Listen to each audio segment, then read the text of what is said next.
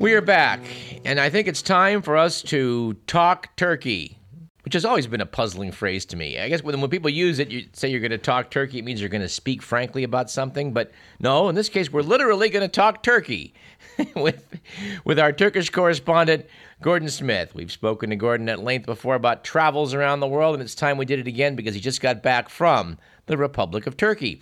Welcome back, Gordon. Thank you very much, Doug.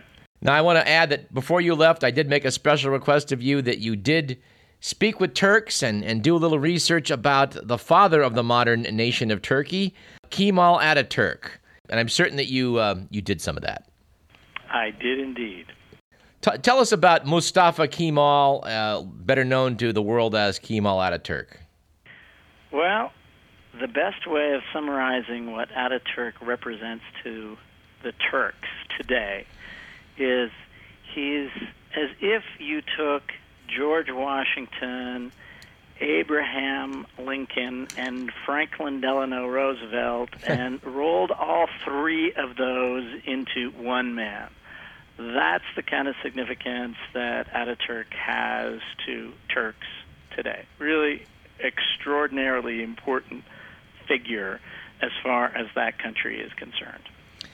Well, Gordon, I, have been promising listeners to this program for years that we would talk about this man someday because, in my mind, he really is a singular figure in, in 20th century history. Um, there aren't many people you can point to and say, that guy is really the founder of the nation. His vision of what the nation should be is what, what came into being. That's absolutely true. There is no one who begins to compare with him in importance as far as creating the modern republic of Turkey is concerned. And, and Turkey, as we know it today, is less than a century old. I mean, on the one hand, Turkey is a country through which many civilizations have have passed. Everyone from the Hittites to the Greeks and the Romans and the Byzantines and on and on and on. But the modern incarnation of Turkey, that only came into being in the early 1920s and was built on the ashes of the Ottoman Empire that preceded it. The Ottoman Empire, unfortunately, picked the wrong side in World War One. they chose to fight on the side of the Germans and the Austro-Hungarians, and that, of course, was a fatal error for the empire. Truly fatal. well, I don't want to. I don't want to necessarily go out of sequence here because you've taken us right to 1918, and I'm, and I'm, I'm tempted just to run with that into the 1920s. But, but this is probably worth going back in history to note that, uh, as, as you made allusion to, that that for I guess you could really argue that for a thousand years, the real center of the Roman Empire, once Rome fell, had shifted to Constantinople, today's Istanbul, and it was really a successor to Rome for that for that whole time period. Yes, absolutely. As far as the the citizens of the eastern part of the Roman Empire were concerned, Rome didn't end when uh, Rome was sacked in in 410 A.D. or uh, later on in that century when uh, the last of the Western Roman emperors was deposed. As far as the Byzantines were concerned, the Roman Empire kept on going, and it kept on going until 1453, until it finally fell to the Turks. Now, my understanding, Gordon, from visiting Istanbul many years back, was that uh, I guess it was Mehmet II that came in and, and took the city. He had a little of assistance from, from cannons and gunpowder. yes. They had walls around the city that were impregnable until you could shoot giant cannonballs at them. That's right. Those walls had stood for a thousand years. And, uh, well, some pretty considerable traces of, of those walls can still be seen in modern Istanbul today. But unfortunately, they weren't high enough and strong enough to withstand the, the, the cannons and the waves of infantry assaults from Mehmet II's troops in 1453. So, yes, after uh, a thousand years, the Byzantine Empire came to an end with the fall of that city. So, for centuries, I guess it's fair to say that uh, really the Islamic world, which stretches from Morocco to, to, to, to Indonesia, I mean, uh, something like a billion uh, Muslims in the world, and fewer back then, of course, but, but it was a huge, vast, sprawling empire of the same religion. And I guess you could say that the, really the center of it for most of that time really was uh, was was Constantinople renamed Istanbul. Yes, after a- after the fall of of Constantinople, it became the center of the Ottoman Empire, and uh, the Sultan who ruled over that empire was not only the the secular power he was also the the caliph. He was the religious head, at least of the of the Sunni part of Islam. So both from the the standpoint of secular power and religious authority, it was very much centered on Istanbul as it later came to be known. So let's go. Let's fast forward back to, to the late uh, the late 1800s. There was a promising uh, young kid somewhere in Turkey, Mustafa Kemal, and he, I guess, um, made a name for himself in the armed forces. Interestingly enough, Ataturk uh, was not born and raised in what today we know as Turkey, but rather in Greece. He grew up in the town of Thessaloniki, as it's now known. Then it was called Salonika, and it was part of the Ottoman Empire. So, although his family was Muslim and ethnically Turkish, he grew up in Greece. And uh, he was a smart young fellow. Uh, his his father was uh, in the uh, the Ottoman militia and was a small businessman and uh, had enough resources to put his his son into cadet school. And when he finished his um, his military training, both as a as a cadet and later on in officer training school, he joined the Ottoman army as an officer a few years before the outbreak of World War One. Well, um, I, my knowledge is a little spotty in, in, in, how this happened, but I do know that uh, in the, the epic Battle of Gallipoli, a great failure on the part of the British, Australians, and New Zealanders to bust into the southern uh, part of Europe, I, I guess one of the successful defenders uh, in that battle was, was Ataturk. Absolutely. He was, at the time, a young colonel, and uh, he was in control of part of the troops that were defending the Gallipoli Peninsula. The Gallipoli Peninsula is basically the the northern side of the Dardanelles Strait, which is the the strait to the west of Istanbul, and you have to break through the Dardanelles Strait if you want to uh, enter into the Sea of Marmara and and then attack Istanbul. Well, that's exactly what the Allies wanted to do in in World War One, and this plan to take Istanbul via that route was essentially the brainchild of one Winston Churchill, who achieved, of course, much greater fame in World War II. But uh, at the time, Churchill was head of the British Royal Navy. He was Lord of the Admiralty. Well, the British plan didn't work out so well. They tried to send their fleet through the uh, the Dardanelles and lost uh, a few battleships trying to do that. And then they decided to try and do it by land. And so they attacked the Gallipoli Peninsula with uh, British and French and Australia and Australian and New Zealand troops and they happened to, at least the New Zealanders and the Australians, happened to come ashore in the sector that was commanded by Colonel Ataturk. And uh, it was very much of a, a touch and go kind of kind of battle. This came in 1915. Uh, Turkey was already on the ropes in this in this war, and if Turkey had lost this battle on the Gallipoli Peninsula and thereby opened up the route to attacking their capital, almost certainly Turkey would uh, have been defeated right then and there. Well, Ataturk managed to to do uh, to accomplish against uh, uh, very high odds the near impossible. He managed to uh, rally his uh, his troops and hold off the uh, invading troops, and that was what cemented his military reputation as a hero. It also got him promoted to general, by the way. Now, I, I, remember hearing tales, Gordon, that he was a fearless guy. He would wander around the battlefield, calmly giving commands as shells were landing around him and blowing things to hell. And I think that, I guess, I gather that that impressed people. Is, is, is there truth to that story? Yeah, he was uh, certainly a man of great personal, physical courage.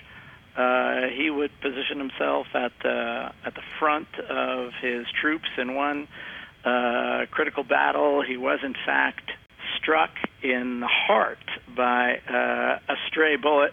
However, it happened to strike his watch. Wow.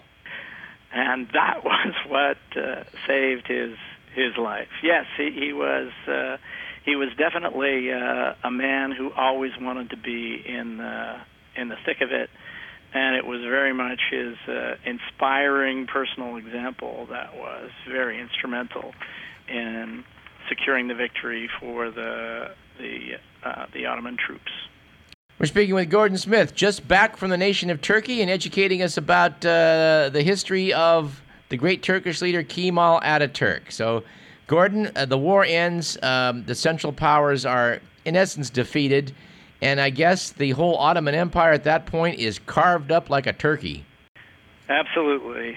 It was uh, indeed carved up into nice, tidy slices uh, in the wake of the, uh, the the end of World War One, and bits and pieces of it were parceled out to uh, assorted Allied powers. The French got a piece, the Italians got a piece, the British got a piece, and the Greeks got a, a piece. I probably left some out of there. I oh, I forgot about the Armenians. They got a chunk uh, as well. And thereby breaking the heart of Lawrence of Arabia, who was hoping that it wouldn't quite go that way. Yes, uh, Lawrence of Arabia was not a man who uh, embraced that kind of realpolitik. I guess Winston Churchill also bragged that yeah he created the Transjordan in one afternoon, carving carving another chunk out of out of the old Ottoman Empire. Basically, the Ottoman Empire ceased to be. So what was left of it, I guess, is basically something fairly close to what what modern day Turkey is. How did how did uh, Ataturk go from being a, a prominent general to a, a secular leader? Well, for all practical purposes, there was virtually nothing that you could describe uh, as a, a, functioning Turkish government in this period. Uh, we're we're in 1919 at this point in time. Much of Turkey is occupied by uh, invading armies. There is virtually no Turkish government worthy of the name.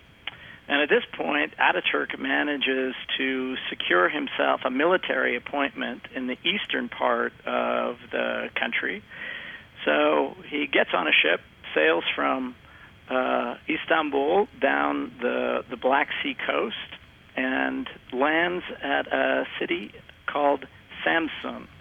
And ever afterwards, the date that he landed there, May 19th, uh, 1919, he always picked that day as the day that the history of modern Turkey began. Hmm.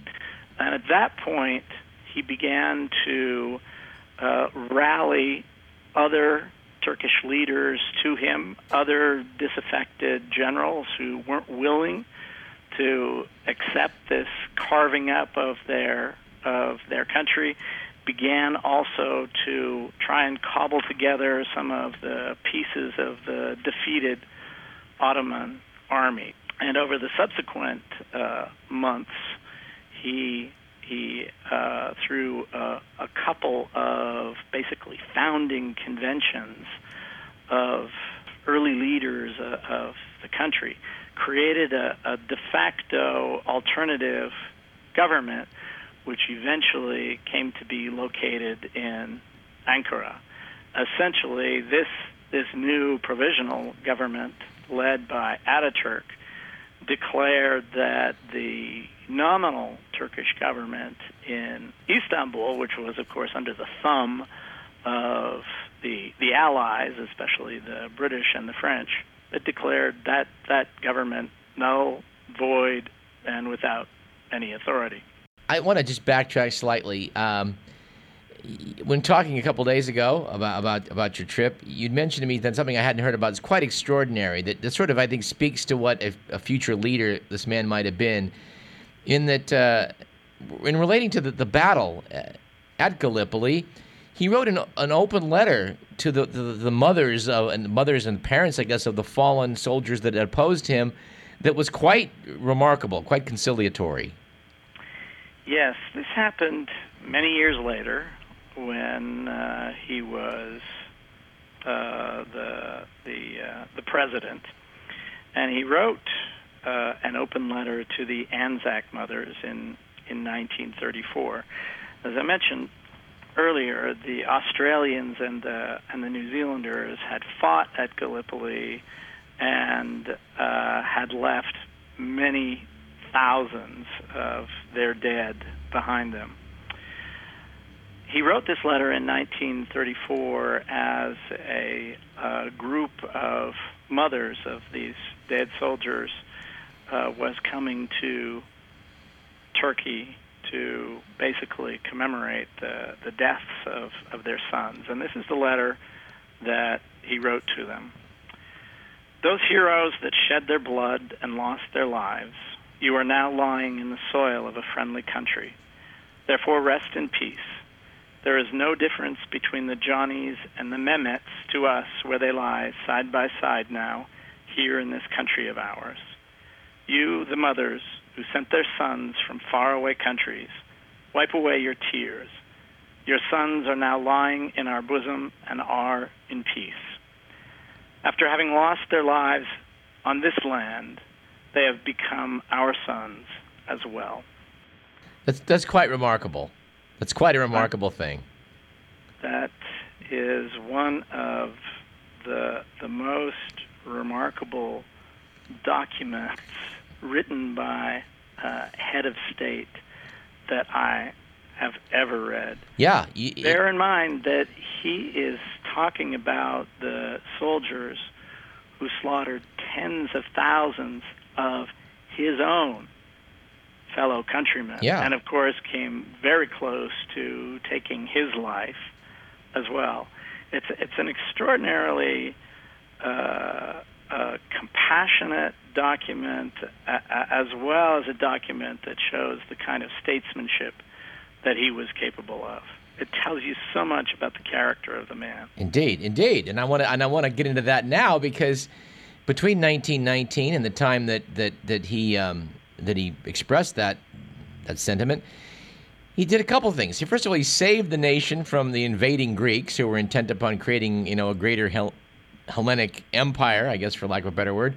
And and he said about modernizing the nation. Let's let's talk about the invasion first, because the bloodshed wasn't over yet. He had to rally people to drive the Greeks back back out. Yes, um, the other invading nations, uh, especially the the French and the and the British, were really not prepared to fight to defend their gains in Turkey. Both of them had lost over a million men each in World War One, and trying to sell to their respective electorates the idea of yet another war in uh, a place that was, as far as they were concerned, practically on the other side of the of the planet that just wasn't going to fly. The Greeks, on the other hand, looked at it very differently. They'd been given, as a result of the, the first treaty carving up uh, Turkey, they'd been given uh, a large slice of the country on the Aegean coast, centered on the city that is today called Izmir and was then Smyrna. But unfortunately, they weren't content with that, and they decided to move inland uh, into the western part of Anatolia and carve out a much bigger chunk of territory for themselves. And it was that that really roused the the, the Turks to to pull together to assemble uh, a real army for the first time since the end of the war in, in 1918 and confront the, the Greek army directly. They first halted their advance uh, in 1921. Then there was a period of stalemate. But in the summer of 1922, they routed the Greeks at a battle at a place called uh, Dumlupinar. And over the succeeding two weeks, they basically drove the Greeks all the way back to the uh, Aegean coast. The Greek army was evacuated along with a portion of the Greek civilian population. And that was essentially the end of the, the the Greek dream of a, a, a greater Hellenic nation, as you as you put it hmm. a moment ago. At that point, that enabled the Turks to renegotiate the treaty that had been rammed down their, their throats at the end of World War One. They met in Lausanne. Uh, the treaty that emerged out of that basically established the borders of modern Turkey as as we know them today. It also led to what is known euphemistically as the exchange of populations, which essentially meant that something in excess of a million Greeks who'd been established in Asia Minor for literally thousands of years. Yeah, probably back to the time of Alexander. I mean, and beyond. I mean, for, for yes. forever. Yeah. Yes, exactly. Those Greeks were all sent back to to mainland Greece and to the offshore islands of Greece, and in exchange, some hundreds of thousands of ethnic Turks who lived in in Greece were sent to Turkey. So that was part of the the, the process through essentially ethnic cleansing that made Turkey uh, something much closer to the overwhelmingly ethnically Turkish country that we know today. So Ataturk's looking around. He's the leader of this new Turkish republic. He's sort of he has this vision of how how it needs to change, and this is the part where I, I, I think he really amazes me. It was it was somewhat of a backward nation. It was very much wrapped up with the with the Islamic religion, and it was it was by most standards, I'd say, pretty backward he decides he wants to make it a modern European nation, and to do that, he's got to do he's got to clean house in a lot of different ways. Can you kind of tell us what he set out to do? Yes, Ataturk was uh, a man who really thought of himself as a, as a European, much more than he thought of himself as an Asian. This was a guy who, despite his Muslim upbringing, he smoked, he drank, he chased after women, and he certainly didn't ever show up at the mosque to worship. At best, he was nominally Muslim. In reality, uh, I suspect he was probably uh, an agnostic, if not uh, an atheist. So he really saw religion as a as a force that was holding the the country back. Everything that smacked of the old Ottoman Empire was something that he wanted to banish. He really keenly felt the weakness of Turkey, and he thought that in order for Turkey to be strong, it had to modernize and it had to secularize. So he abolished the sultanate and sent the last sultan off into exile, and at the same time, he abolished the caliphate the the religious leadership role of the of the sultan. And then he started to implement sweeping changes throughout all of all of society. He closed the the religious schools and replaced them with secular ones. He uh, banned uh, the wearing of the of the fez, the kind of semi conical hat that had been so quintessentially Ottoman for over uh, over a century. He decreed that everyone must wear hats, and as trivial as that that may sound, that was an incredibly divisive policy. I mean, men were literally hanged for refusing Good Lord. To, to give up their uh, their fez. But I got to stop right there a second because you know I bought a two dollar fez over there in Turkey, and I, I love that thing. it's a great it's a great hat. yes, and there were uh, a lot of Turks who also loved their fezzes, which, interestingly enough, had been instituted back in the 1820s by the Sultan under the Ottomans as part of a modernization campaign in that era. So now, a century later, Ataturk had found that uh, no, the Fez didn't quite convey the image that he wanted for a modern European country, so the Fez had to go. Other things that had to go, the entire legal system, he threw that out the window and replaced it with one that was based essentially on Swiss law. The old calendar, oh, had to get rid of that and brought in a, a, a new one. The script for their their language. Well, the script that Ottoman Turkish was written in looks very much like like Arabic.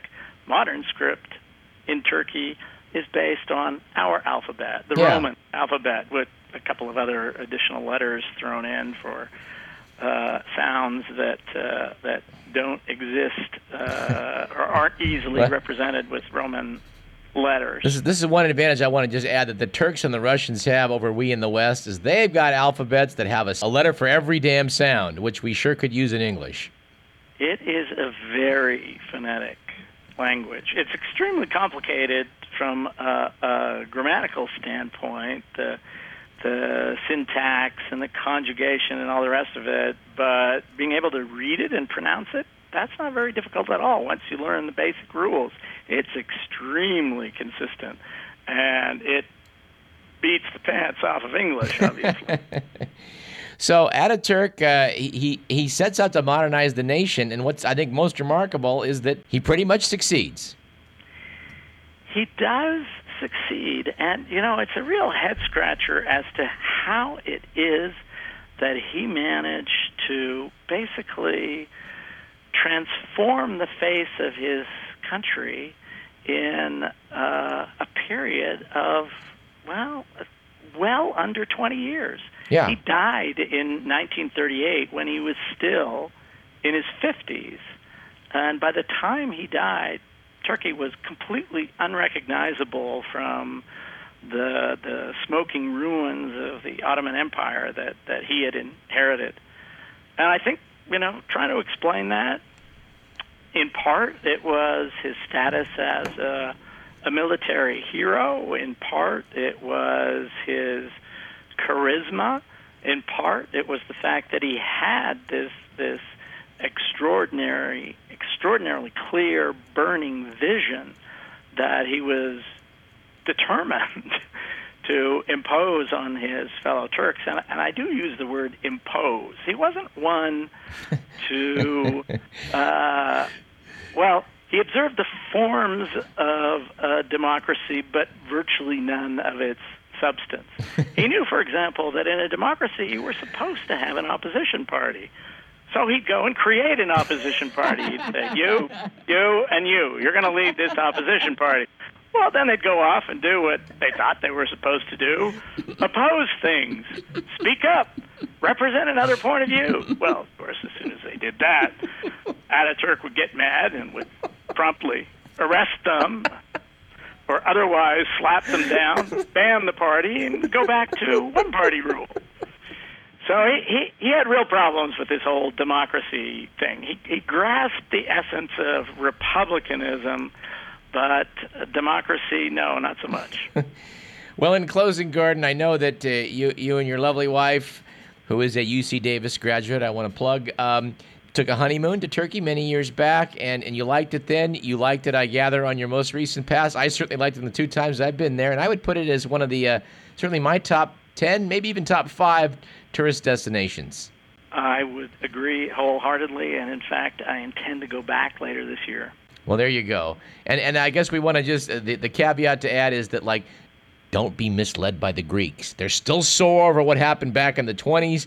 They, when you talk to, and the Turks do have kind of this fearsome reputation that still lingers in America because of the bad mouthing they get from the Greeks over here. Yeah, there's there's still some lingering bad blood there, no doubt about it.